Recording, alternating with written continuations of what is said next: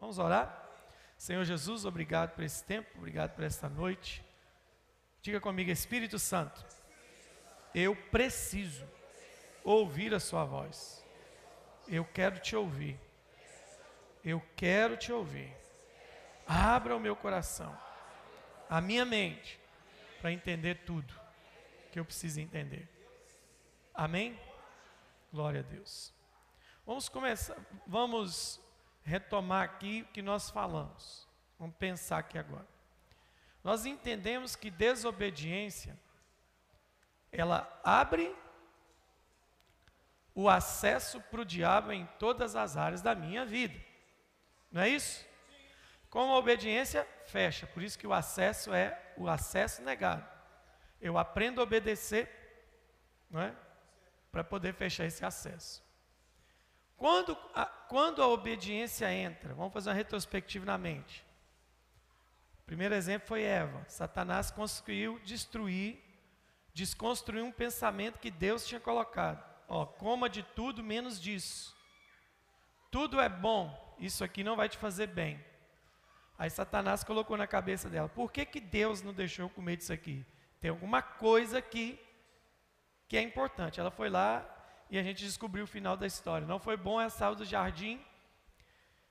E nós dissemos o quê? Que a desobediência é mais antiga do que o diabo, porque foi por causa dela que o diabo virou diabo.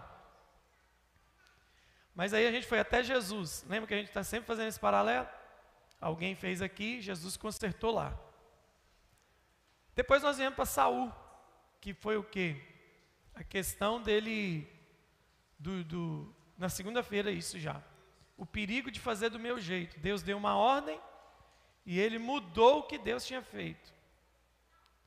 E aí Deus chamou, e amanhã vai ser o nosso assunto de amanhã. O Senhor vira para Saul e fala assim: porque a rebelião ou a desobediência é como a feitiçaria. Amanhã a gente vai falar sobre isso. Mas a gente falou que a desobediência, ela alimenta isso. Eu vou fazer do jeito que eu quero, como eu quero, na hora que eu quero. Eu vou tomar minhas decisões. E a desobediência entrou. E o que, que a gente enfatizou? Que a desobediência sempre é o endeusamento, a idolatria da minha vontade. É aí que ela entra. O que, que é a desobediência? É a idolatria da minha vontade. No final é sempre assim. Vocês acabaram de cantar aqui agora. Eu busco na vida tantas coisas, eu não sei por que razão. Eu fortaleço minha vontade para que tudo aconteça do meu jeito. Aí a gente começa a ralar para isso. Corro enquanto acredito, persisto até chegar ao fim. Mas aí quando eu dou com a no final, eu descobri que eu só corri atrás do vento. Vocês acabaram de cantar isso aqui.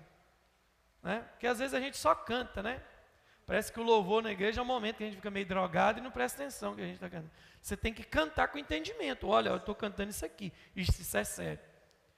Então você tem que prestar atenção no que você está cantando. Quando eu conheci uma música uma primeira vez, eu levei uns seis meses para cantar ela. Escutei uma música e o pessoal na igreja falou assim: vamos cantar essa música, essa música é bonita, essa música é bonita. E eu fui escutar a música. Quando eu escutei a música, eu falei, gente, deixa eu falar uma coisa com vocês aqui. Vocês têm condição de cantar isso aqui? Ah, pastor, por quê? Porque cantar, o que, que é adorar? Adorar é servir. E se a música faz parte da adoração, adoração é em espírito e em verdade. Não é assim que Jesus ensinou? Então eu tenho que cantar o que vivo e viver o que canto. São duas coisas. Aí o pessoal mostrou a música, vocês são doidos? Olha a música que vocês estão querendo cantar. Qual que era a música na época? Abro mão dos meus sonhos, abro mão da minha vida, abro mão de tudo por ti. Eu sou um sacrifício. Você, vocês não abrem mão nem do tempo de vocês para servir Jesus. Está cantando isso aqui? Então eu tenho que prestar atenção no que eu estou cantando. Porque o texto bíblico diz que eu vou dar conta a Deus de toda palavra frívola que eu disser. O que é palavra frívola? É negócio que eu falei e não responsabilizei por aquilo. Então nós acabamos de cantar que desobediência o nome dessa música é vaidade. A desobediência é uma vaidade. E o que é a vaidade? É o fortalecimento do meu ego. É o endeusamento, é a idolatria da minha vontade. Eu quero, eu quero, eu quero, eu quero. A Eva caiu nessa. Saul caiu nessa. O diabo caiu nessa. E o que é a desobediência? É tudo que se volta contra a autoridade e a vontade de Deus. E isso abre as portas. Aí nós começamos lá atrás com o exemplo da casa. Tem vários cômodos, a porta é o acesso. Se eu desobedeço, Satanás sai entrando na minha alma, na minha mente, minhas finanças, nas minhas emoções, na minha família, no meu chamado, e tudo isso aí ele vai entrando. Mas antes de eu ler o texto de hoje, deixa eu te dar um recado que vale para o resto da sua vida. Você não precisa anotar isso, porque toda vez que você olhar para a minha cara, numa foto, aqui no culto, em qualquer lugar, você vai lembrar disso que eu vou te falar hoje. O maior problema, o maior problema da queda de toda pessoa em desobediência é som. E eu vou te falar que ele é, é só isso. 20 anos que eu sou pastor. Todo mundo que caiu, caiu por causa disso. Caiu nisso. Todo mundo que eu conheço. Inclusive na Bíblia. Todo mundo cai nessa e, e é desgraça escrita. Eu já vou te avisar, porque o dia que você chorar com alguém, se essa pessoa que está do seu lado um dia chorar com você, rapaz, não sei o que está acontecendo comigo, não sei o que, não sei o que, você já tem a resposta prontinha para ele. E a resposta será essa: Você está assim, porque você deixou de queimar para Deus. Todo problema de um líder, de um líder de célula, de um pastor, de um ministro, de um apóstolo, de um profeta, de um semideus, de qualquer um de nós, é deixar de queimar para Deus. É aí que entra a desobediência. Você começa a ver as coisas com os olhos do diabo, foi o que aconteceu com ela. Ela passou a ver a árvore com os olhos do diabo, não com os olhos do Senhor. Então deixou de queimar para Deus, gente, é desgraça anunciada. Vai acabar tudo. Vai entrar em ladeira abaixo, sua vida pessoal, sua vida sentimental, sua família, suas finanças, vai cair tudo. O problema é que quem está caindo nunca percebe que está caindo. Esse é o maior perigo. Porque ele entrou numa rota de desobediência. Né? Existem vários, várias manifestações de, de, de, de pecado na nossa vida, mas a desobediência ela é a pior. Por que, que eu vou dizer que ela é a pior? Porque a desobediência, ela é a vitamina, o alimento para o orgulho entrar. Para o orgulho entrar. Entende? Ela é a, quando o orgulho entra na sua vida, ele te anestesia para o arrependimento. Quem é orgulhoso nunca se arrepende. Então, deixou de queimar, a desgraça é anunciada. Vai acabar tudo. Mas você pode estar me ouvindo assim, e eu sei que o que eu estou falando dói, está doendo. Em quem não está vivendo nada disso que eu estou falando, e dói em quem está vivendo alguma situação. Poxa, eu saí da minha casa domingo para ouvir o pastor falar isso. Mas eu não posso, eu não posso ir à eternidade olhando, eu não posso ir para minha casa hoje. Tem um negócio que vale muito mais do que a minha, a minha reputação é a minha consciência. Eu não posso ir embora para casa hoje, deitar lá no travesseiro e o Espírito Santo falar na minha cara assim: ó, você omitiu o que eu te mandei falar. Então, não deixe de queimar. Você que não está queimando para Deus, o que é queimar para Deus? É vida com Deus diária. É tirar tempo para Ele. Tirar tempo para o Senhor. É andar pensando no Senhor. A gente não canta uma música aqui na igreja? Viver para Ti, pensar só em Ti, romper com as barreiras desse mundo, voar com o Pai. A gente tem que viver isso. Viver o que canta. Né? Então, a desobediência entra aqui, quando eu deixei de queimar por aquilo que o Senhor me entregou. E hoje, o que, que nós vamos falar aqui hoje? Nós vamos para mais um exemplo. Vamos pegar mais um personagem bíblico. E na verdade são dois: é um homem e um povo. Que caiu na desobediência e o negócio ficou bem ruim. Mas aí nós vamos fazer o quê? Vamos aportar para o sacrifício de Jesus que anulou todo o ato de maldição em nossa vida. Amém, gente? Então vamos aí, pega a sua Bíblia. Hoje de manhã foi maravilha aqui, ó. Todo mundo teve que ler a Bíblia hoje de manhã. Acabou a luz, né? O CEMIG deixou a gente sem luz aí. O culto hoje de manhã foi, foi igual a igreja primitiva. Sem microfone, foi uma maravilha. O louvor que hoje foi um, o louvor mais bonito que eu vi, que eu estava ouvindo só a voz da igreja. Olha coisa bonita demais. Então traga a sua Bíblia. Agora vai voltar o recurso de novo, né? Do telão aí. A gente vão quebrar o galho de vocês que não acompanham a leitura. Provérbios 26, 2. Vamos ler?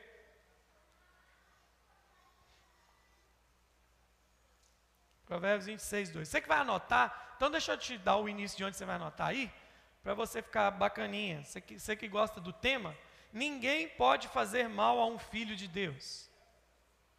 Ninguém pode fazer mal a um filho de Deus. Você pode repetir isso comigo? A Bíblia diz que aquele que é de Deus, o maligno não o toca. Não é isso? Então por que, que tem coisa na minha vida que o maligno tocou? E aí? Vamos ver isso aqui hoje. Provérbios 26, 2. Você pode ler comigo bem forte? Um, dois, três, vai.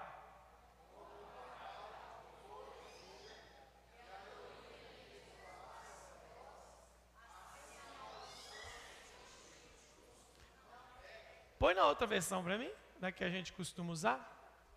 Por favor. Aí. Agora vamos lá, bem forte, todo mundo, vai.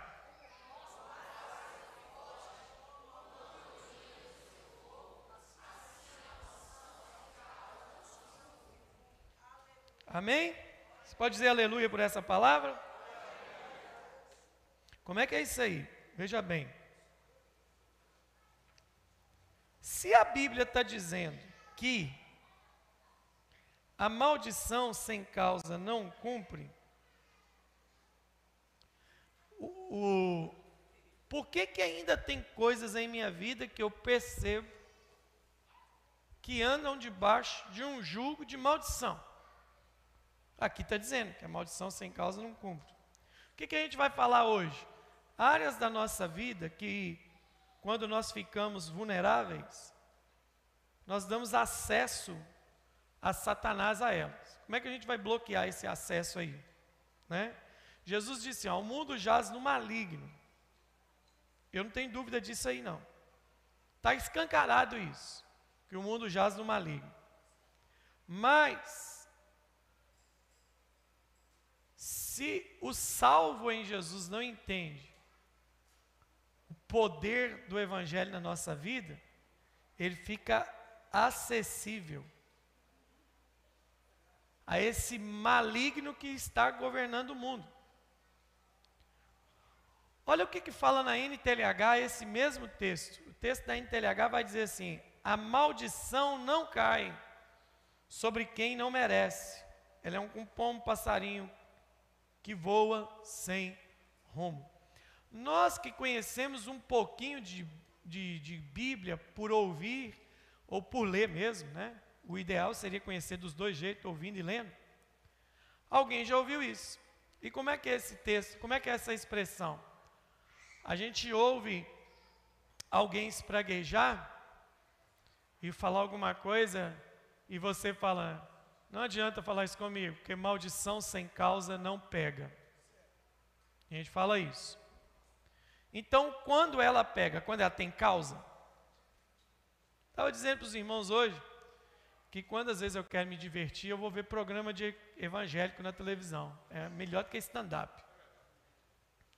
E um dia desse eu estava vendo um programa onde estavam colhendo uns testemunhos e foi bastante engraçado.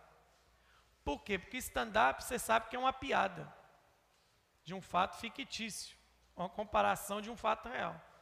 Quando você vê esses programas assim, não é piada, mas dá mais graça do que se fosse.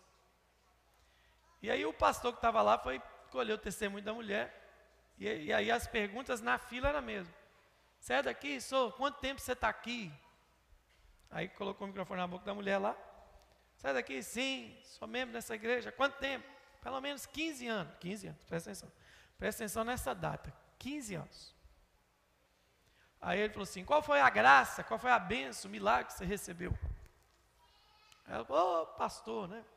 O milagre que eu recebi muito grande, porque no culto que eu esteve, estive aqui, o profeta me revelou. O profeta te revelou? Foi. O profeta me revelou que Deus estava me dando um livramento de uma obra de macumbaria. Que foi feito contra mim uma, um, um trabalho na mata virgem. A mata tem que ser virgem, né? A mata não pode ser usada, não pode ser explorada, né? Na Mata Virgem. E que era um trabalho, pode Eu acho que mata virgem só existe na Amazônia hoje. Então o cara foi longe para fazer uma macumba, né? Pensa nisso. Uma macumba cara essa. Aí, e o que, que eu estava com essa ah, Porque ele revelou que tinha uma obra de inveja muito grande. Ô, gente, crente gosta desse negócio, né, gente? Obra de inveja. Crente tem síndrome da inveja. Mas beleza.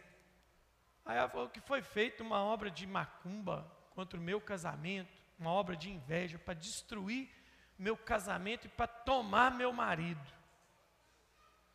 E ela chorou, e Deus me livrou.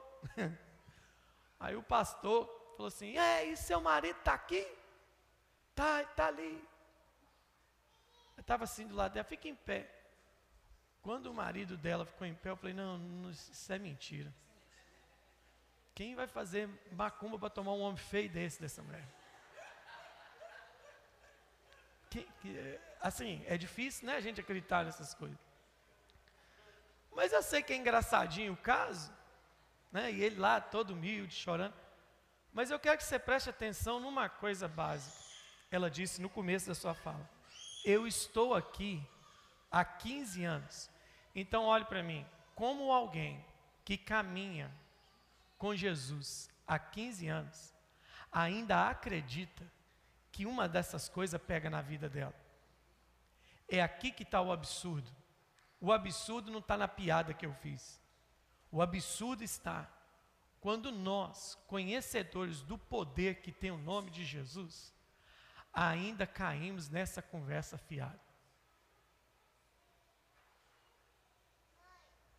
Você entende? Acredita nisso. A minha irmã até contou aqui no vídeo do aniversário da minha mãe, talvez você não tenha ouvido muito. Muito tempo atrás, a gente morava num bairro aqui em Valadares. E, e, tinha uma pessoa que trabalhava lá em casa e começou a sumir roupa nossa lá em casa. Era bem gurizinho. E a minha mãe começou a perceber. E a, e a minha mãe é muito pra frente mesmo. E ela um dia vigiou essa menina, ela viu a menina pegando. Aí esperou a menina sair de casa e foi atrás da menina. Ela foi caminhando no bairro atrás da menina. A menina entrou num lugar que é, me parece que era um centro de macumba, alguma coisa. E a minha mãe ficou atrás e ficou esperando a roda ser feita, eles invocaram os negócios lá. E ela viu nossas roupas tudo no chão. Aí a minha mãe entrou. Do jeito que estava batendo tambor, minha mãe foi passando a mão na roupa. Colocou na sacola. Um demônio manifestou, ela já amarrou lá mesmo, já expulsou. E levou embora. Não levou para casa, não ungiu, não fez ato profético. Sabe por quê? Porque quem é de Deus, o maligno não lhe toca. Você tem que deixar dessas, desses besterol aí. Você tem que parar de cair nessas armadilhas gospel que você cai aí, acreditando nisso. Não é? Parar com esse negócio, irmão. Por quê? Porque maldição sem causa não se cumpre. Se você está coberto pelo sangue de Jesus, Jesus pagou um alto preço pela sua vida. Amém? Mas, por que, que então tem áreas da vida da gente que o negócio está meio atrapalhado? Essa é a questão. E agora nós vamos para dois textos que eu confesso, é, eu confesso a vocês, que eu sempre tive dificuldade de entender um texto na Bíblia. Mas quando eu li o Novo Testamento, eu entendi. Eu entendi. Vamos para Apocalipse, capítulo 2. Uh, vejamos aqui. Apocalipse, capítulo 2, verso 14. A igreja de Pérgamo habitava no pior lugar que podia habitar. A Bíblia diz que ela habitava onde estava o trono de Satanás. E todas as cartas do Apocalipse têm o que? O Senhor faz um elogio e depois faz uma repreensão. E qual foi a repreensão é, à igreja de Pérgamo?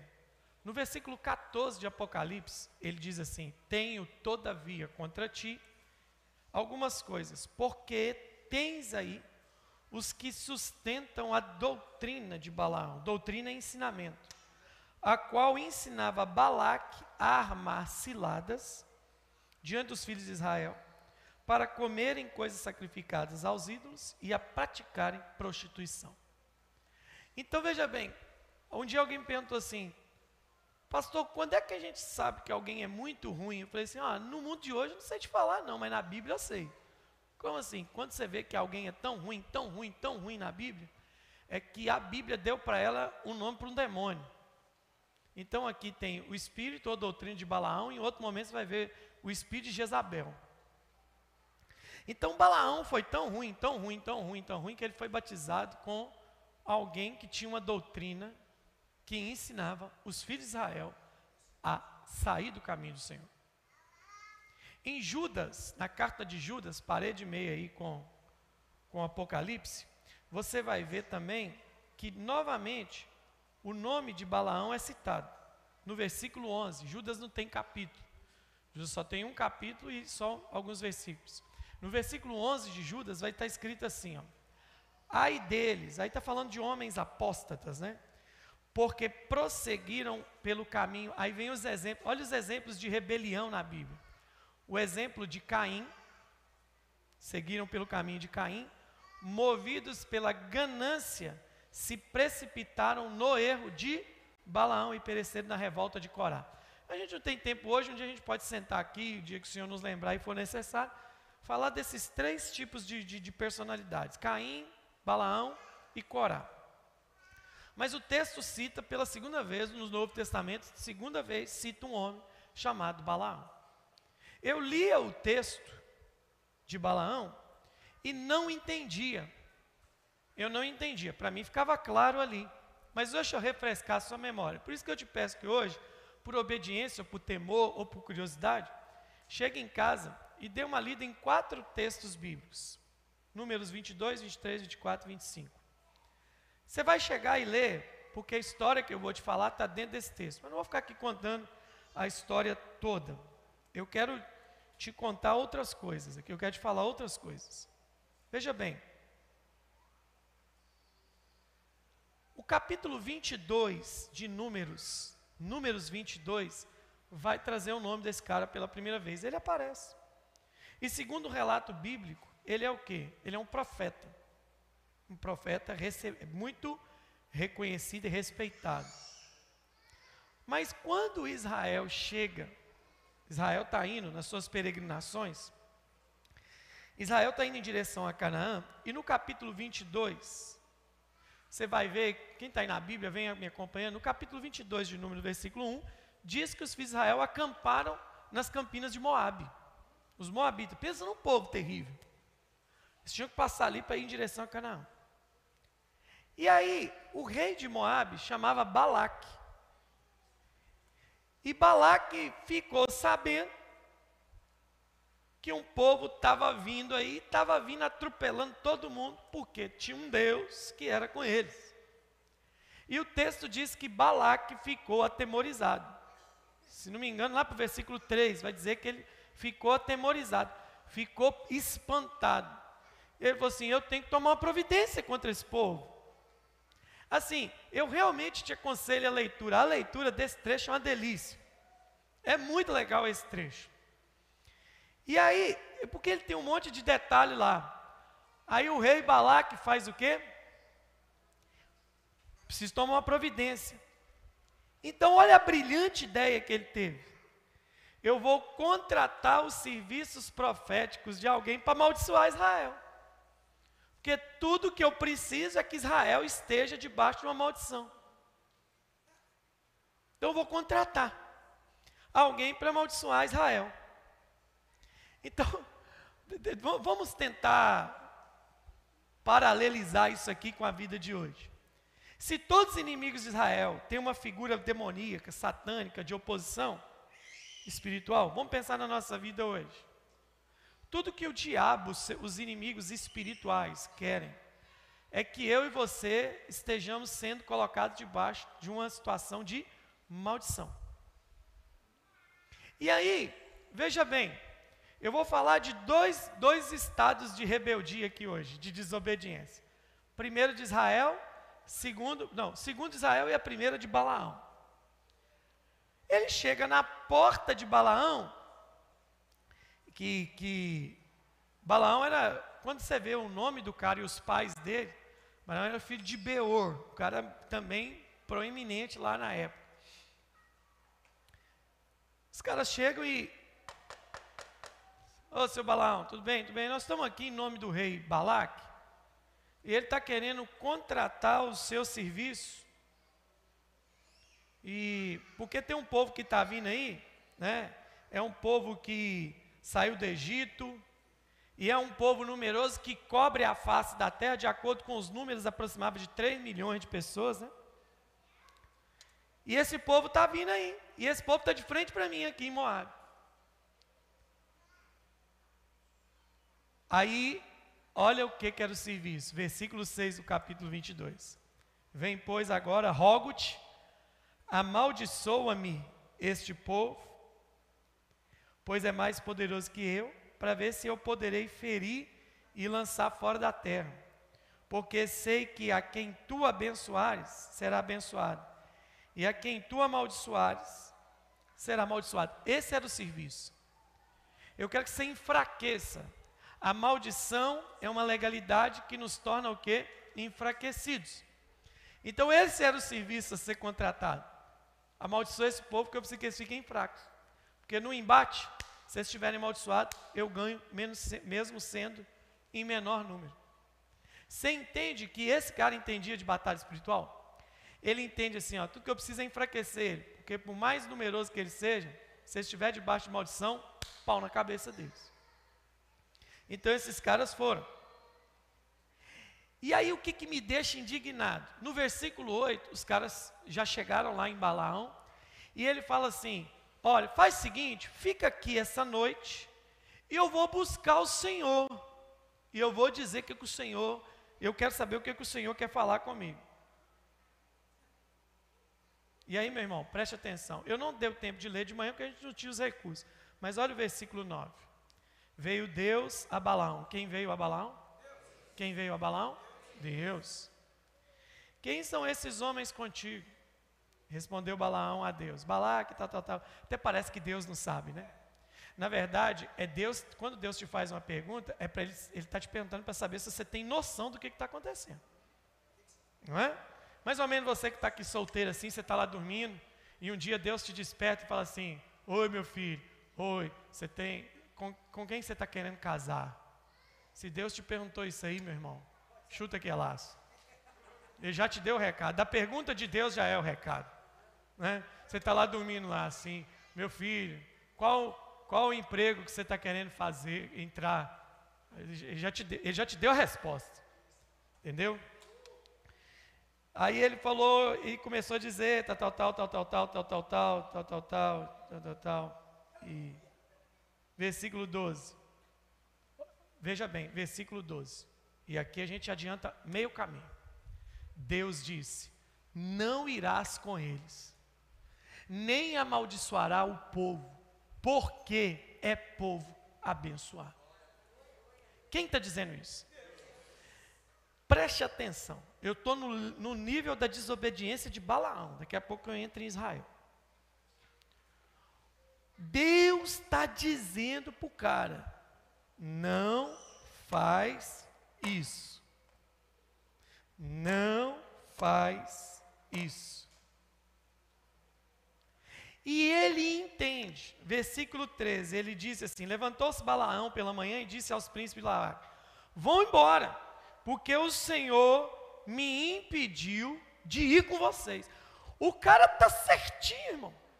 Eu não vou porque Deus não deixou. Aí os caras voltam. Conversa com Balaque. E Balaque fala: Volta lá. Só que dessa vez, em vez de você levar um saco de dinheiro, você leva dois. E os caras trouxeram a grana. Então veja bem, lembra que eu falei aqui na segunda sobre qual é o quem é Deus? Eu dei o exemplo das estrelas, da galáxia, da luz. Eu falei um monte de coisa aqui. Lembra disso? Deixa eu te falar uma coisa. Quando em minha mente e em sua mente, quando nós começamos a conceber que podemos refutar a grande sabedoria e glória de Deus? Quando? Irmãos, Presta atenção, quem a Bíblia está dizendo que falou com Balaão foi Deus, não foi um anjo. Eu estava dizendo para os irmãos aqui, primeira vez que na minha vida eu tive uma visão de anjo, de um anjo, eu, um anjo. Eu caí e o anjo ficou esperando eu levantar. Eu caí, porque eu não aguentei o esplendor de um ser angelical. Aí quando eu levantei, eu olhei para ele, ele estava tipo assim, estou esperando você, você levantar aí que eu preciso falar com você. Agora imagina Deus, Deus, Deus, Deus falar com você, Deus falar com você. E você ainda teimar. Vira quem está ao seu lado diga assim, deixe de ser teimoso. Como assim, pastor? Olha aqui para mim. Irmãos, qual é a pior frase da minha vida? A frase que eu menos gosto de falar na minha vida. A frase que eu menos gosto de falar, eu não gosto dessa frase. Eu evito falá-la, não gosto de ter que falar. Mas de vez em quando a gente tem que falar. E é terrível. Dói mais em quem fala do que quem ouve. Que é a frase. Eu te avisei. Isso é pior. Porque Deus falou. Deus falou. Deus fala com você que todo domingo e você ainda insiste em ficar teimando. Tem gente que fala assim, pastor, Deus nunca falou comigo. Eu falei, eu sou o quê? A mula? Não é assim? Então presta atenção. O cara contrata o serviço de maldição.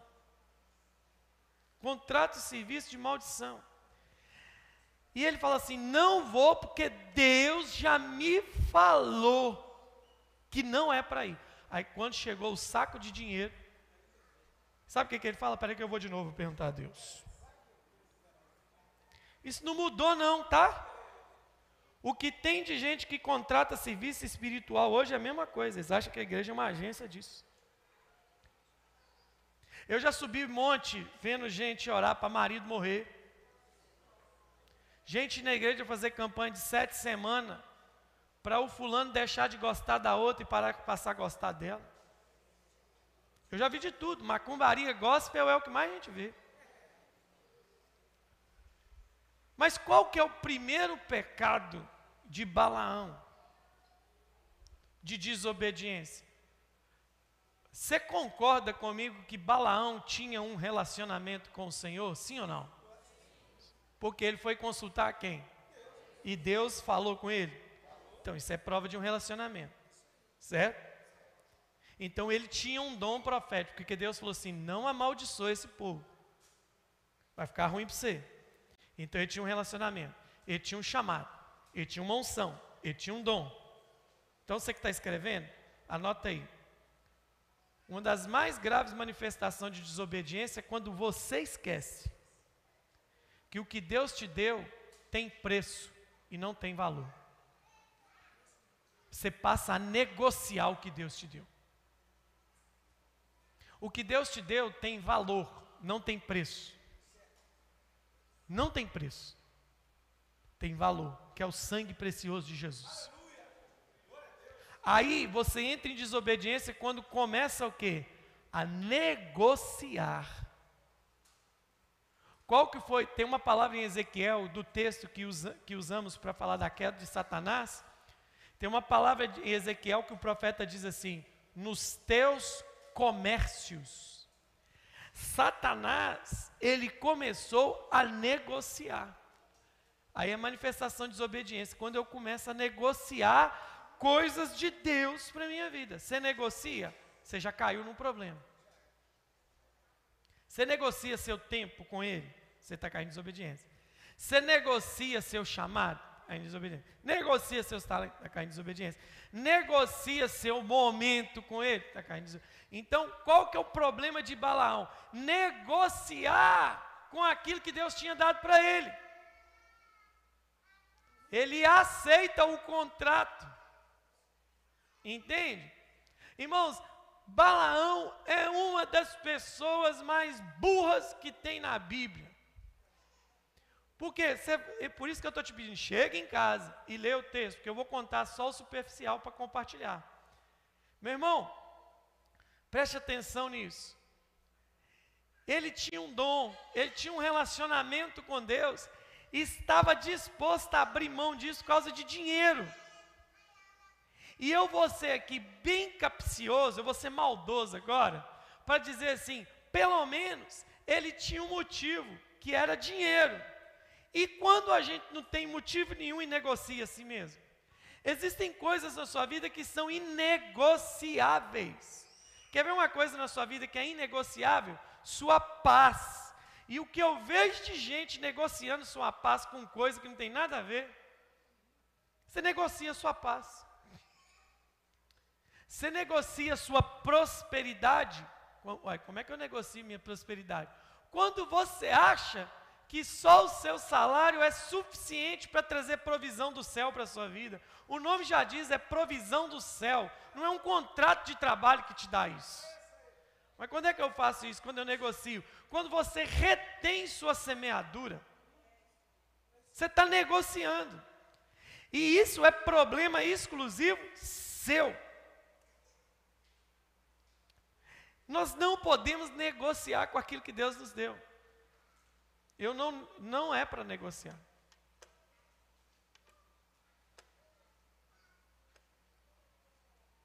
Aprenda uma coisa, outra coisa que é inegociável. Você que vai, você que está casado, você que ainda vai, você que está na terra do limbo, você que está no mundo de Nárnia. Aprenda uma coisa: não negocie sua família. Ela é inegociável, seu casamento seu chamado. Você não canta? Senhor, eis-me aqui, envia-me a mim. Meu chamado é maior que a minha própria vida. Problema da desobediência de Balaão, quando ele entendeu o quê? Que ele viu a possibilidade de negociar. Não negocia. Tem coisa que você não negocia. Não negocia isso. E a gente entra em desobediência quando a gente começa a negociar. Se eu fosse falar só disso, eu tinha assunto para meia-noite. Eu só te dando um parênteses, porque na caminhada nós voltaremos em algum ponto tratar desse assunto. Aí o que, que ele fala? Vou consultar o Senhor de novo, não sei o que, não sei o que. E você vai ver lá que Deus só está olhando o pé do cara. Parece que Deus está dando corda para ele. Presta atenção, quando Deus dá corda para alguém, é porque Deus tá, quer, ver, quer deixar aquela pessoa se enforcar com a própria corda. Você não corda. E o texto bíblico, meu irmão, vai dizer, vai dizer,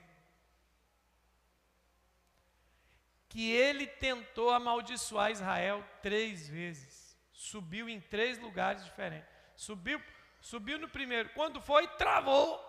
E na hora que abriu a boca para amaldiçoar, começou a abençoar. Segundo momento, abriu a boca, travou, começou a abençoar. No terceiro momento, não vai, começou a abençoar. Aí no capítulo 23, verso 20, eh, capítulo 23, verso 8, o Balaque, que é o cara que contratou o serviço, pensou, ô, bicho, como é que é essa parada aí? Você está me avacalhando. Aí ele solta essa. Olha o que, que ele fala. Como posso amaldiçoar a quem Deus não amaldiçoou? Como posso denunciar a quem o Senhor não denunciou?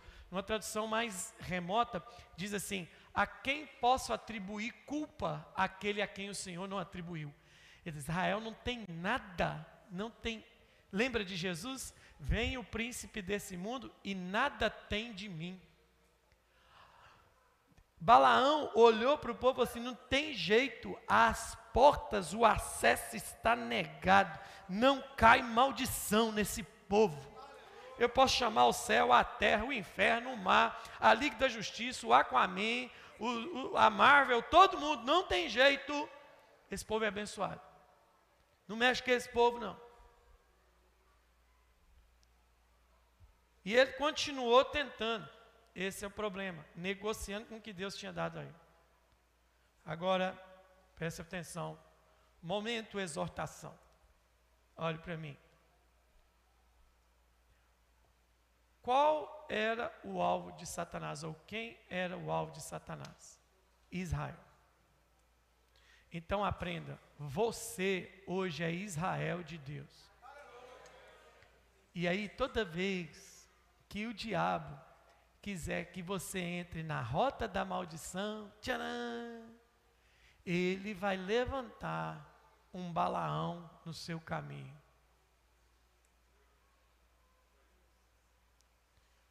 Vamos voltar a Apocalipse?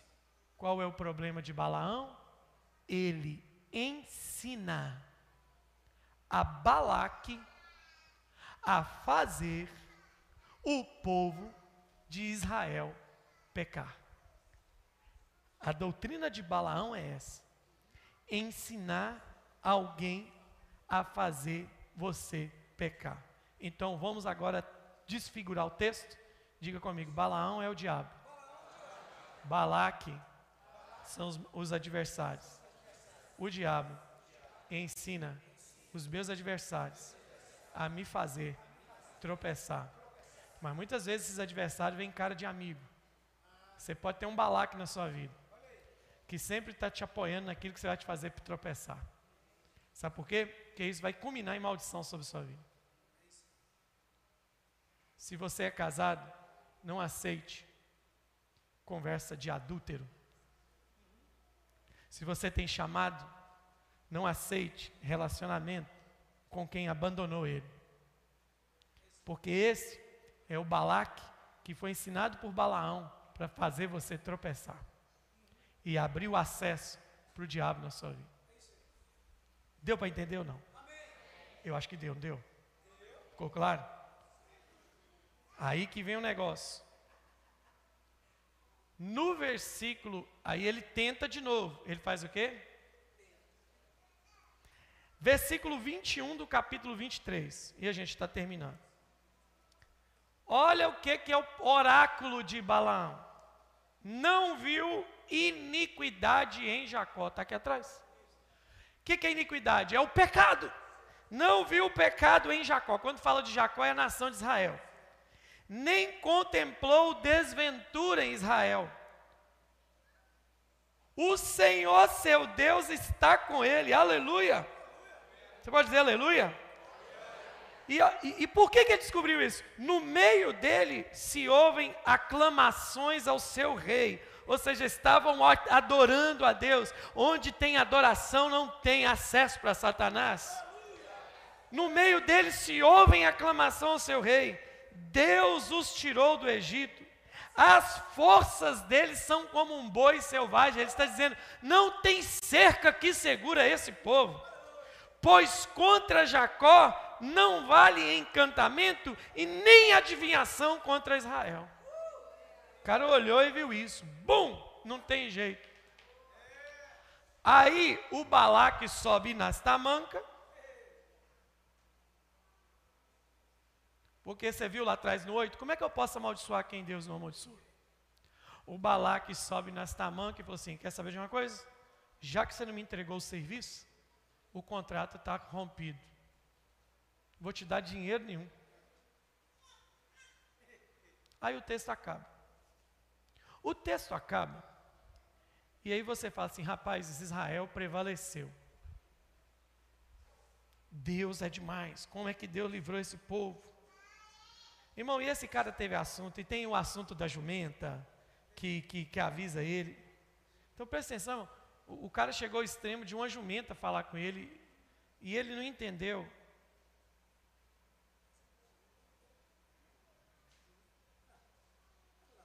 Lê lá porque é engraçado. Tem hora que ele volta o rosto para Israel. No capítulo 24, ele volta o rosto para o deserto. Ele está pensando assim: se eu não ver esse povo, eu vou conseguir amaldiçoar eles. Não tem jeito. Quem a Deus não atribuiu culpa, não cai sobre ele a maldição. E aí, sabe o que é legal? Sabe o que é legal? Paulo falou isso. Paulo falou assim: quem? Perguntinha que ele faz para a igreja humana. Quem intentará acusação contra os filhos de Deus? É Deus é quem os justifica. Ninguém pode os condenar. Então o sacrifício de Cristo foi perfeito. Deus não olha para você e para mim hoje pela ótica nossa, Ele olha pelo filtro de Jesus, o Cordeiro perfeito. Aí quando o diabo fala assim, olha, eu vou, vou acabar com ele ali, tem maldição para acabar com ele. Senhor não está vendo que ele é mentiroso, que ele erra, que ele é instável, que ele tem medo, que ele está com depressão, que ele está. Aí o pai olha para você e fala assim: Não estou vendo isso, não. Onde você está vendo isso? Você tem que ver porque eu estou vendo. Estou vendo meu filho. Estou vendo o sangue do meu filho sobre ele. Quantos creem nisso? Quantos creem essa verdade? Aí, queridos, quando você chega, você vai lendo, lendo, lendo, lendo, lendo, lendo. A profecia do capítulo 24, verso 15 é linda, fala da estrela de Jacó que brilha. É um negócio bonito demais. Vai lá e lê. Né? Só que parece que o troço estava resolvido. No capítulo, 20, no capítulo 24, verso 25, acabou a história. Põe aqui no verso 25 do capítulo 24. Capítulo 24. Então Balaão se levantou e se foi. E também Balaque foi pelo seu caminho. Acabou a história, resolveu o problema. Né? Aí, meu irmão, chega o capítulo 25, você fala, o problema está resolvido. Olha o 25.1, olha isso. Habitando Israel em Sitim, o mesmo lugar, começou o povo a prostituir-se com as filhas dos moabitas, estava em Moabe. Eles convidaram o povo ao sacrifício dos deuses, e o povo comeu e inclinou-se aos deuses delas. Juntando-se Israel a Baal Peor, a ira do Senhor se acendeu contra Israel. Versículo 24. Disse o Senhor: Toma todos os cabeças do povo e enforca-os ao Senhor, ao ar livre, e a ardente ira do Senhor se retirará de Israel. Você vai continuar lendo o texto e vai ver que 24 mil pessoas morreram naquele mesmo momento. Ó, em um ano de Covid não morreu nem mil em Valadares. Num só dia morreu 24 mil aqui. Qual que foi a questão? Aí quando você lê Judas, e quando você lê Apocalipse, você entende o que, que aconteceu. Você começa a raciocinar. Judas fala, ganância de Balaão. Balaão diz, eu não vou perder esse dinheiro não. Lá atrás, lá em Apocalipse fala de doutrina. Então, entende-se e fica muito claro que Balaão chegou e falou assim: Balaque, vem cá, vou te dar a carta agora. Esse povo não pode ser amaldiçoado, mas tem como você colocar eles debaixo de maldição. Como é que faz isso? Faz eles pecar contra o Deus dele. Eu vou te dar a senha. Esse povo gosta de mulher. Esse povo acabou de sair do Egito e gosta de um culto que tem um monte de Deus misturado. Então fala que é, Baal Peor está assim com Iavé e faz um culto. No meio do culto, 60 orgia. Porque quando você começa a estudar a cultura dos moabitas, você nem consegue terminar de ler como é que era culto de Moabita. Então eles colocavam a mesa. Alguns animais eram colocados em cima do altar. O cara tinha que transar com a mulher em cima do altar. Era mais do que um, era mais do que um, um, um, um swing. Você transava com um aqui, terminava com a outra, já pegava a outra, pegava a mulher do outro, pegava essa, pegava aquela, pegava aquela, e ao som dos tambores e o negócio, e todo mundo mandava ver naquela orgia desenfreada. Israel se embriagou com aquilo, e o texto diz: a ira do Senhor se acendeu com Israel. O mesmo Deus que tinha dito assim: não amaldiçoou meu povo. Agora o próprio Deus está dizendo assim: eu vou fulminar eles, porque eles deram acesso. Eu não posso ser amaldiçoado mas eu, dependendo da minha atitude, eu me coloco debaixo de maldição. Eu, velho ditado, estou arrumando formiga para me coçar.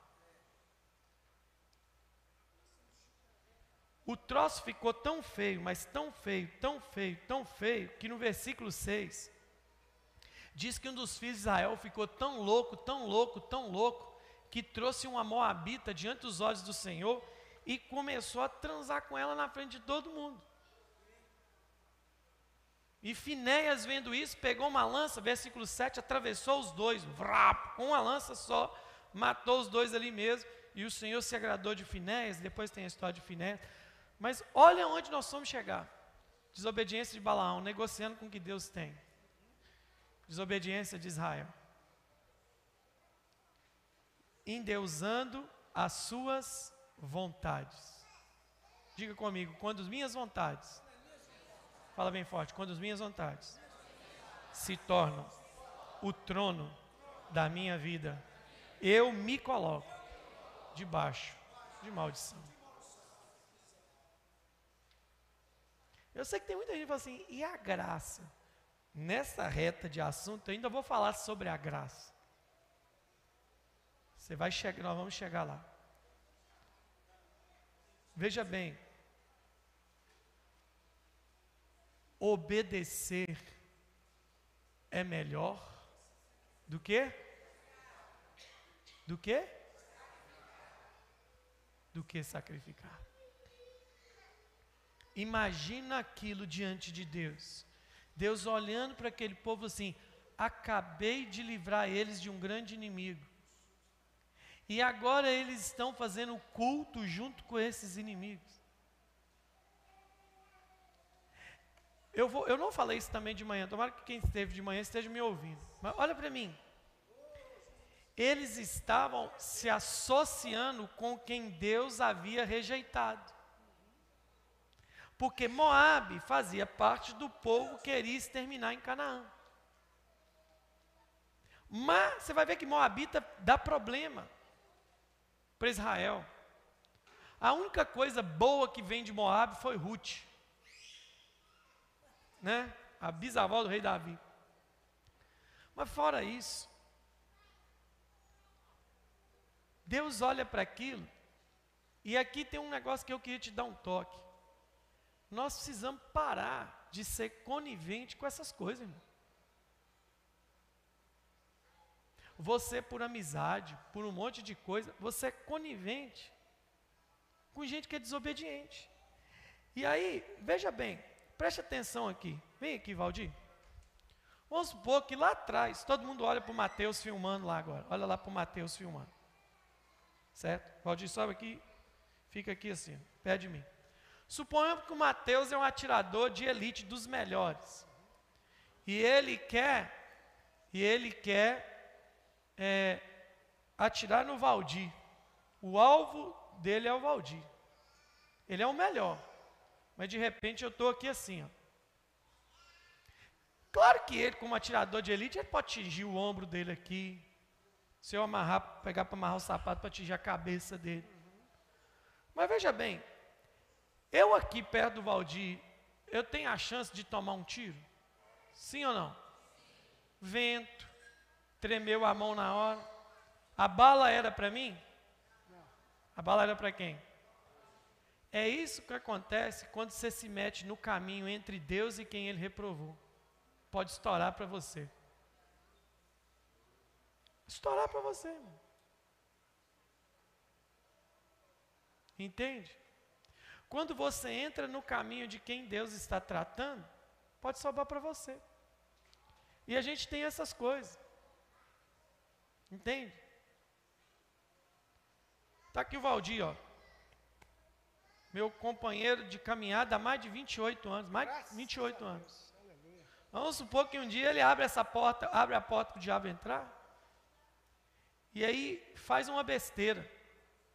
Aí você começa a falar assim, nossa, mas o Valdir, né, foi um homem tão bom, né? Ele foi um homem tão fiel, orava tanto. Mas deixa eu te falar uma coisa. Lembra que eu falei domingo passado? Mil atos de obediência não anulam um ato de desobediência. Eu não posso concordar com ele em nada, independente do que ele já fez. Não é, não é desmerecer e nem ser ingrato com o que ele já me fez, não é nada disso. Mas a partir do momento que ele não está mais com o Senhor, eu saio daqui e senta bala. Eu não vou tomar tiro, eu não vou tomar chumbo, por quê? Porque ele decidiu por conta própria se levantar contra o Senhor. E eu não posso apoiá-lo. Eu não posso apoiar. Ele chega um dia para mim e fala assim, pastor, agora não estou aguentando mais, eu decidi sonegar imposto. Você está doido? Sai de perto de você. Que isso? Isso é desobediência. Ah, mas eu paguei a vida toda, eu sei, vai ter que pagar até morrer. Eu, eu, não vou ficar, eu não vou ficar perto de você. Eu não vou ficar perto de você. Ou quer ver outra coisa? Ah, eu sou amigo dele aqui e ele, e ele maltrata os filhos. Eu, Valdir, você precisa tratar bem seus filhos. Né? A Bíblia diz que eu tenho que amar os meus filhos, não posso trazer ira sobre a vida dele. Tem que tratar bem seus filhos. Aí eu vou lá, ele está maltratando os filhos de, de mal de novo. Valdir, você tem, você tem que tratar bem seus filhos, cara. Volto lá e está tratando mal. Sabe o que começa a fazer? Já era. Você é desobediente. Não tem, não tem aliança entre Deus e Baal. É Vai sobrar para nós. Começou a maltratar pai e mãe, eu repreendo uma, duas, três vezes. A Bíblia diz que até três vezes é a terceira instância. Não ouviu, meu amigo? Então você sofre aí as consequências. Nós precisamos parar com isso. Obrigado, Valdir. Amém. Nós precisamos parar com isso, de apoiar a desobediência.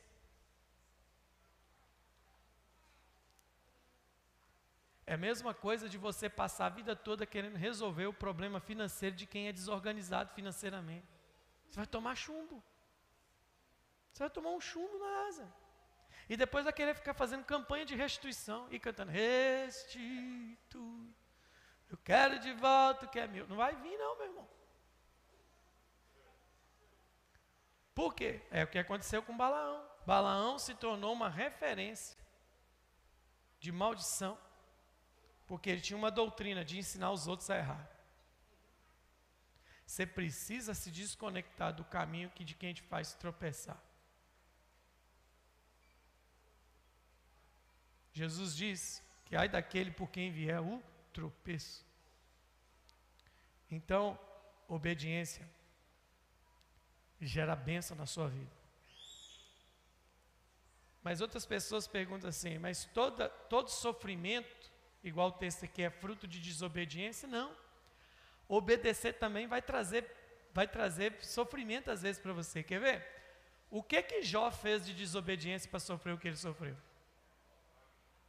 O que que José fez de desobediência para sofrer o que ele sofreu?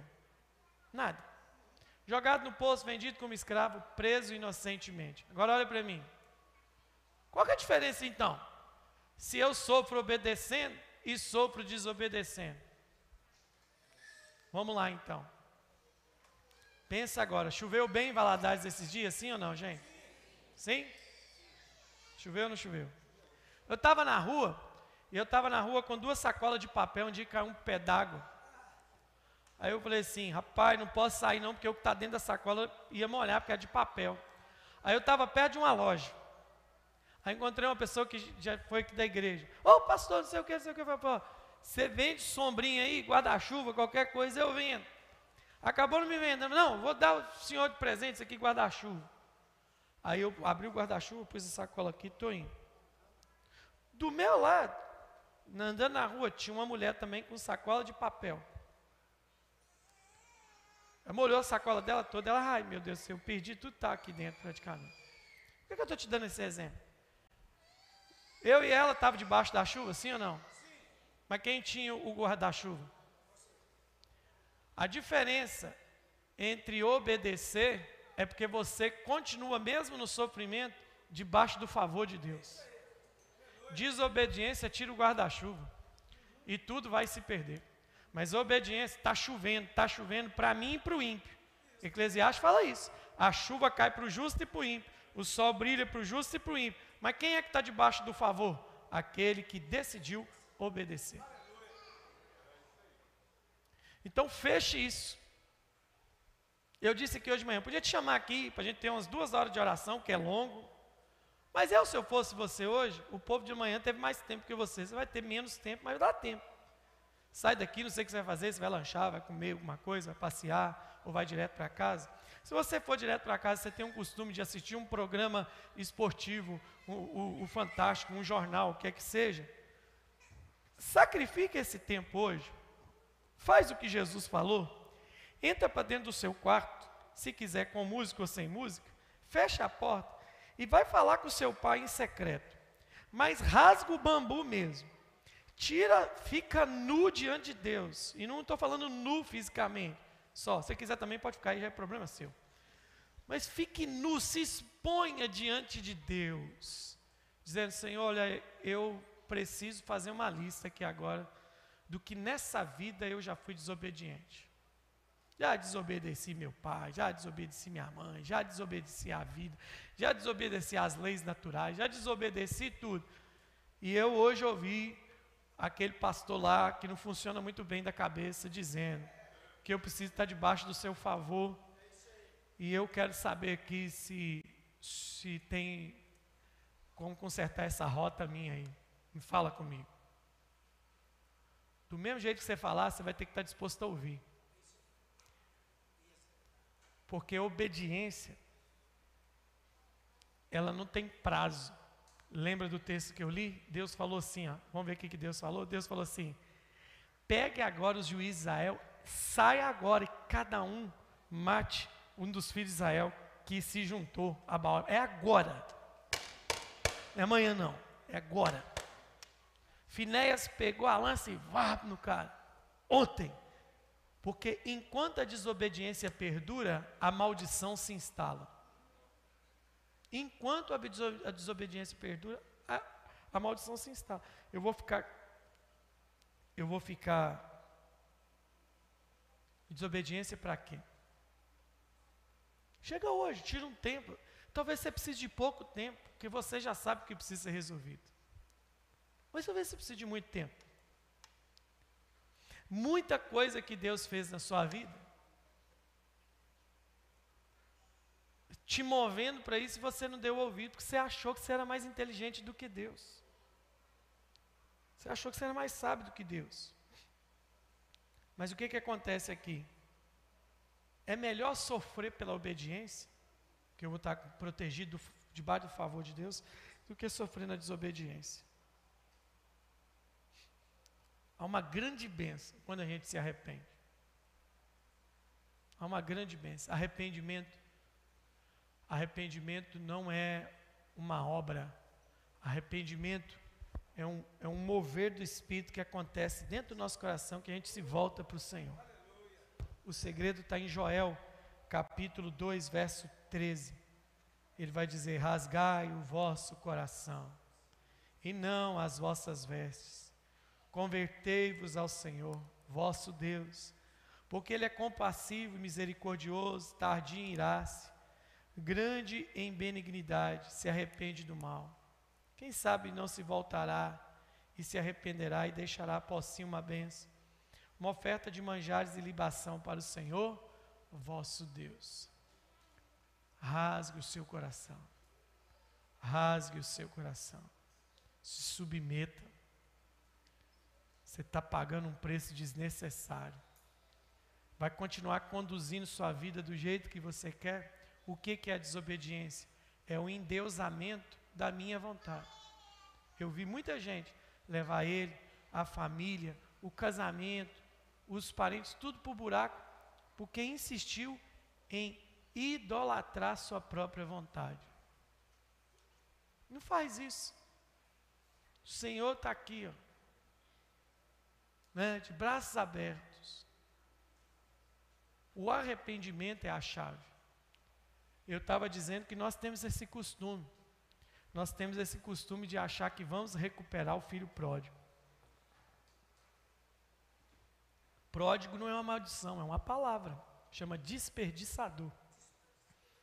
Quando é que o desperdiçador cai em si? Quando ele gasta tudo que tem e não tem mais nada para gastar. Então, quando eu vejo alguém como pródigo, a pessoa pergunta: o que, que faz? Deixa gastar tudo que tem. Quando acabar, tomara que caia em si.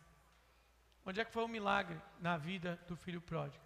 E caindo em si, diz: Na casa de meu pai. Há um monte de coisa nesse versículo. Ele lembrou que tinha uma casa, ele lembrou que tinha um pai e que tinha valor nessa casa, se arrependeu. E quando ele se arrependeu, ele recebeu o que não merecia: túnica, sandália e anel o arrependimento gera na nossa vida o recebimento daquilo que a gente não merece. O Pai vai olhar para nós com o coração contrito e o espírito quebrantado. A gente tem um, uma música que canta aqui na igreja com o espírito contrito e um coração quebrantado. Eu sei que posso te tocar. O acesso a Deus é um coração contrito e um espírito quebrantado. Aleluia? Essa é a nossa é, palavra de hoje. Ninguém pode fazer mal a um filho de Deus. Enquanto eu me coloco debaixo da filiação do Pai, enquanto eu permito, na autoridade do Espírito, pelo mover do Espírito, ser filho, pode levantar o balaão que for, não vai conseguir te amaldiçoar. tem jeito de amaldiçoar, não tem jeito de entrar ali. Não tem nada. Lembra de Daniel? Nós precisamos pegar esse cara em algum ponto, a gente não pega ele em nada. Vamos pegar ele na lei dele. Não tem jeito de pegar esse povo. Porque o acesso está negado.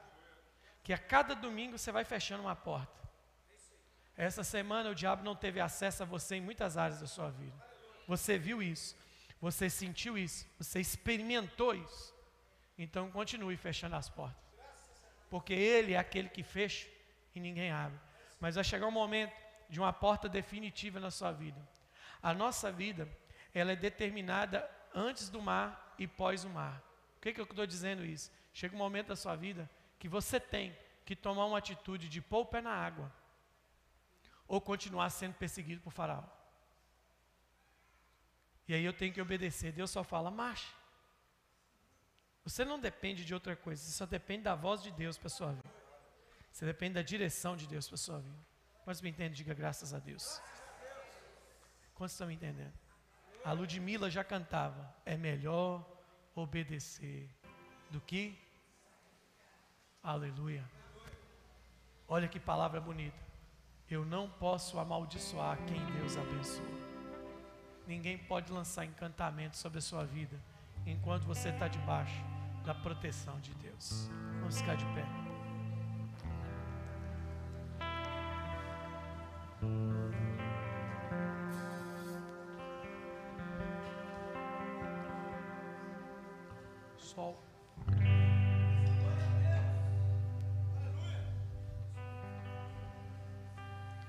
Sua mão no seu coração, vamos cantar isso mais uma vez.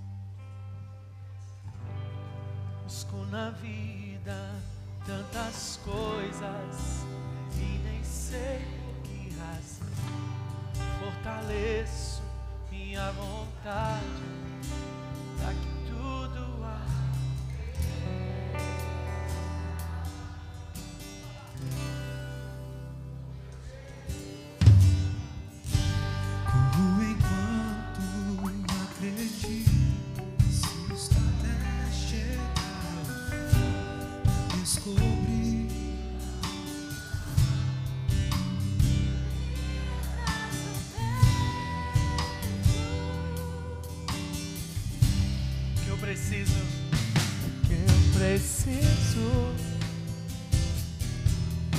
mais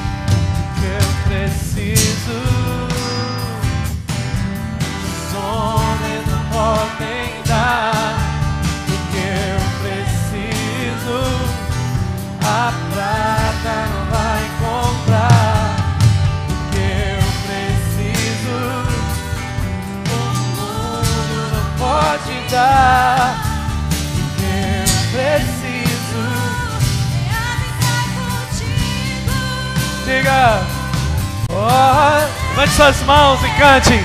atraia-me para perto de ti, esconda-me, ó oh Deus, atraia-me para perto de ti, esconda-me. Levante as suas mãos, solte a sua voz e cante. Atraia-me para perto de ti. Esconda-me, ó oh Deus, atraia-me, atraia-me para perto de ti. Esconda-me. Oh Deus, levante suas mãos, fale com Jesus. Peça Ele para capturar o seu coração. Peça o Espírito Santo para transformar seu coração em um coração, o meu coração, o seu coração, em um coração obediente, um coração que teme. Coloca o teu temor em nós. Ó oh, Senhor, na tua lei eu tenho prazer. Na tua lei eu me amarro nos teus decretos, eu me amarro a eles para que eu possa viver eternamente em Deus átrios, Senhor.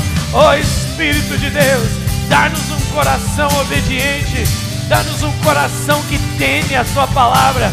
A gente não obedece porque tem medo de ir para o inferno. O inferno não nos, não nos dá medo. O que dá medo é viver a eternidade sem a Sua presença. O que dá medo é viver na eternidade sem contemplar a face do Senhor.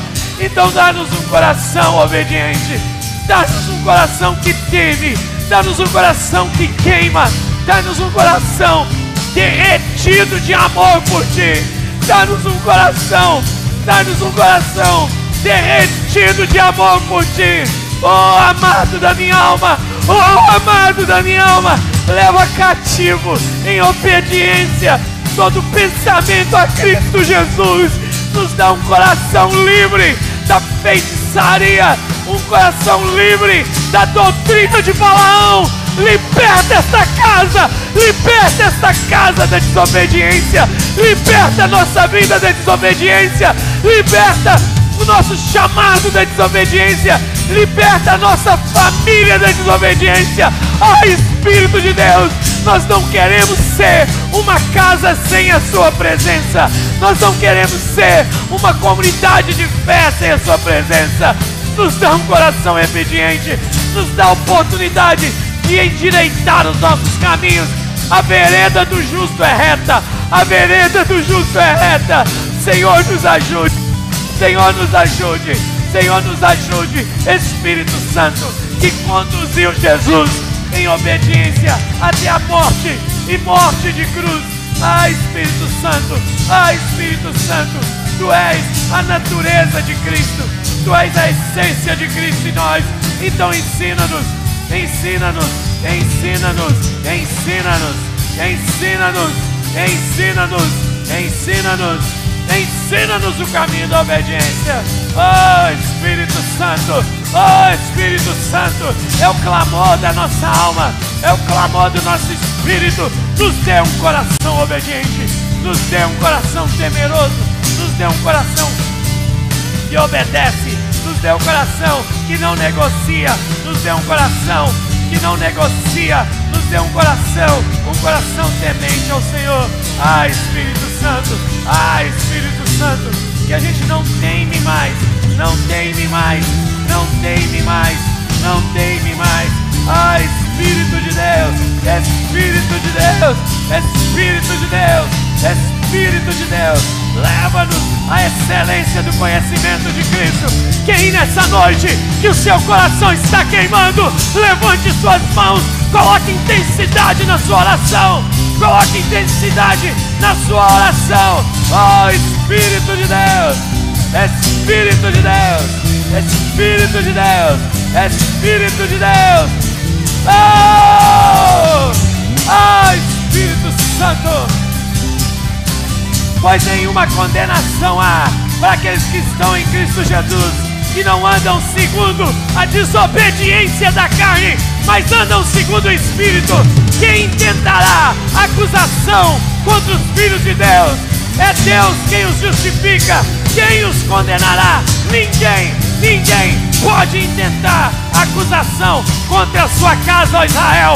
Não vale encantamento contra a sua casa, ó Israel. Recatarabachadarabarabá.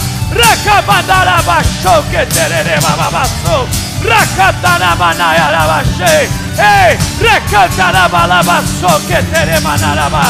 Espírito de Deus, Espírito de Deus, Espírito de Deus, leva-nos à excelência do conhecimento de Cristo Jesus, nosso Senhor. Ah, ah, ah! Espírito Santo, liberta nossa mente da desobediência, liberta nossa índole da desobediência, liberta o nosso caráter da desobediência. Espírito Santo, há fogo de Deus sobre essa casa, há fogo do Espírito, fogo que depura, fogo que limpa, fogo que tira as impurezas. Clame, clame, clame, clame, clame. Recatarabachecatarabalabasou. Ei, ei, requeterecabanabachequeterenebalababa. Oh, oh, Espírito de Deus, oh, Espírito de Deus, levante a sua voz e cante. Atraia-me para perto de ti, esconda-me, ó oh Deus, atraia-me para perto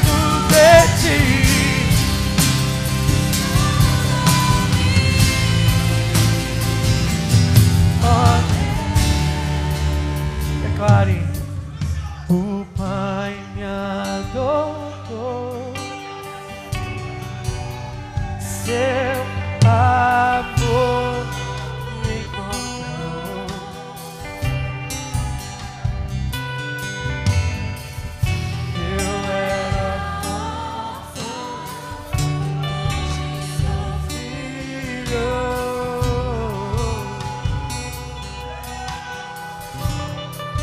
Cante, cante, o Pai me adotou.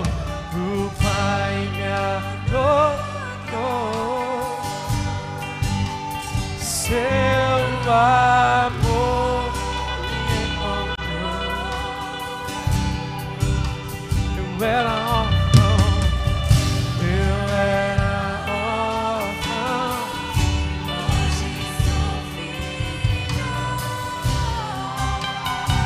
Há uma atmosfera de glória, desfrute disso. Vamos, vamos, vamos. Oh!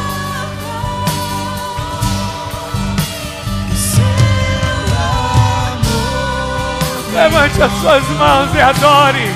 Você foi aceito pelo Pai. O caminho da obediência está aberto. O caminho da obediência é acessível. Hoje sou filho, hoje sou filho, Pai me adotou.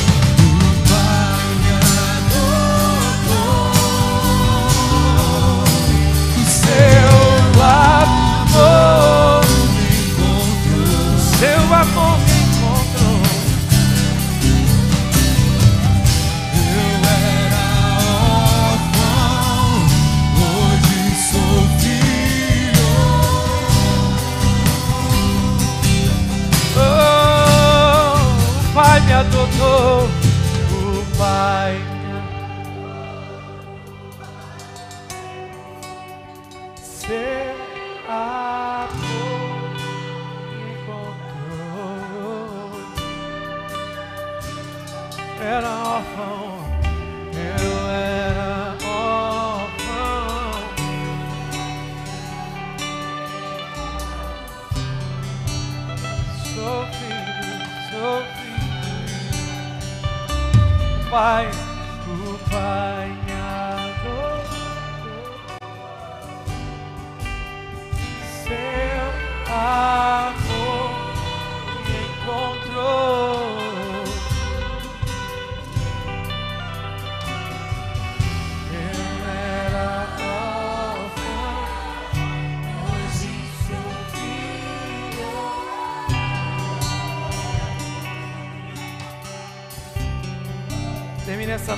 fazendo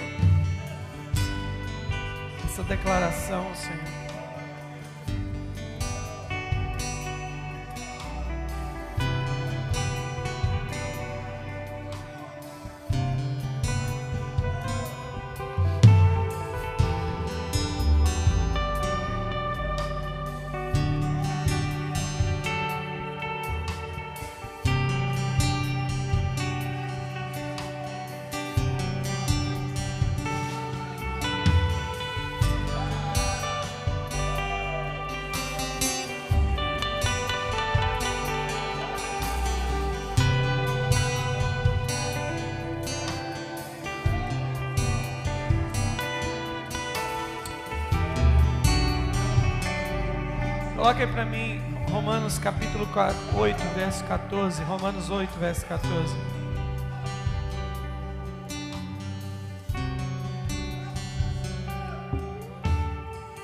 Pois todos os que são guiados pelo Espírito de Deus são filhos de Deus. Pois todos os que são guiados pelo Espírito de Deus são filhos de Deus. Pois todos os que são guiados pelo Espírito de Deus são filhos de Deus. Pois todos os que são guiados pelo Espírito de Deus são filhos de Deus. Pois todos os que são guiados pelo Espírito de Deus são filhos de Deus. Porque vocês, porque vocês não receberam o espírito de escravidão para viverdes outras vezes atemorizados, mas recebeste o espírito de adoção baseado do qual chamamos Abba Pai, Abba Pai, Abba Pai, Abba Pai. E o versículo 16: E o próprio Deus, e o próprio Espírito, o próprio Espírito, o próprio Espírito testifica com o nosso Espírito que somos filhos de Deus. Não há maldição sobre os filhos de Deus. Nós não somos filhos da desobediência. Nós não somos filhos da desobediência. O Espírito testifica isso no seu coração. Oh, Ei, levante a sua voz, cante com convicção, cante com convicção, erga suas mãos e diga: O Pai adotou, o Pai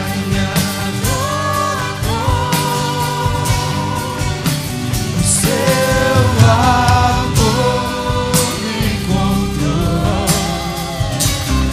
é.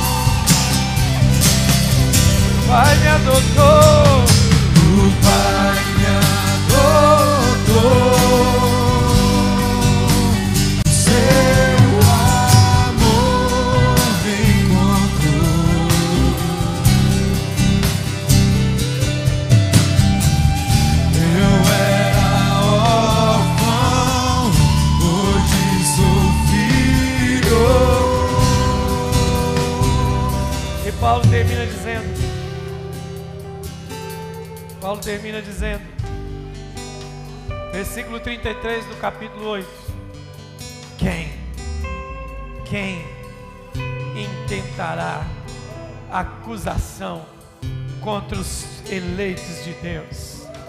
É Deus quem os justifica. É Deus quem os justifica. Quem os justifica é Deus. É Deus quem os justifica. Pai, obrigado. Obrigado porque o teu Espírito testifica com o nosso Espírito que somos filhos de Deus. Obrigado por esse tempo. Obrigado por essa noite em que o Senhor, por graça e misericórdia, nos liberou a sua voz para ouvir a sua palavra. Nós continuamos levando o nosso coração à obediência, trilhando o caminho da obediência. Em nome de Jesus. Em nome de Jesus. Dê um grande aplauso ao nome poderoso, ao nome que está acima de todo nome, ao nome que é exaltado, ao nome que é digno, ao nome que é santo, ao nome que é maravilhoso. Oh, Oh, seja exaltado, Rei de todas as coisas. Seja exaltado, Senhor de todo o universo. Seja exaltado, seja exaltado, seja exaltado, seja exaltado. Nós te aplaudimos, nós te bendizemos, nós te aplaudimos, nós te bendizemos, Deus, bendizemos, Deus.